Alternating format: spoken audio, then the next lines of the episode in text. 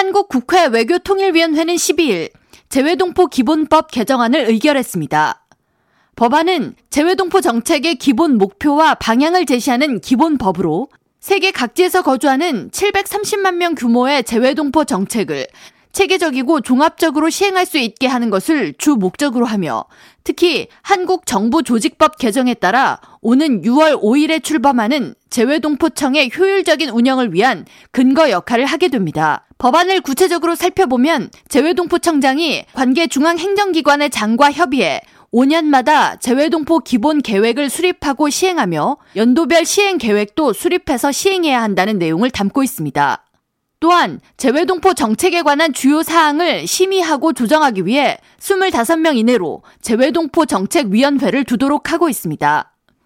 위원장은 외교부 장관이, 실무위원회 위원장은 재외동포 청장이 각각 맡게 되며 재외동포 협력센터 설치와 재외동포 사회 현황 실태를 위한 법적 근거도 법안에 포함됐습니다.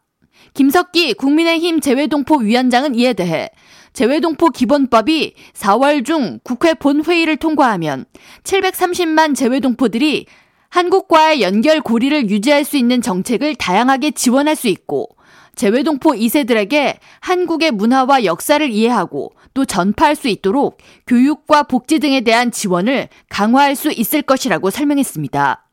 한편 국민의힘과 한국 정부는 이날 오는 6월 5일 출범하는 재외동포청의 성공적 출범을 위한 당정협의회를 열고 출범 준비 상황을 점검했습니다.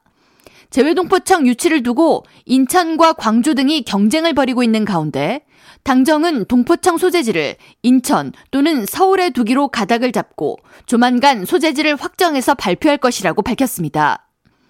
박대출 국민의힘 정책위원장은 신설 정부 조직인 만큼 업무 효율화는 물론 동포들의 접근성, 정부 조직의 일관성, 지역 연관성과 상징성, 지역 균형 발전 측면 등 다양한 기준을 충족시키는 지역이 가장 적정하다는 데 인식을 같이 했다면서 모든 고려 사항을 종합적으로 판단해 소재지를 최종 확정할 예정이라고 설명했습니다.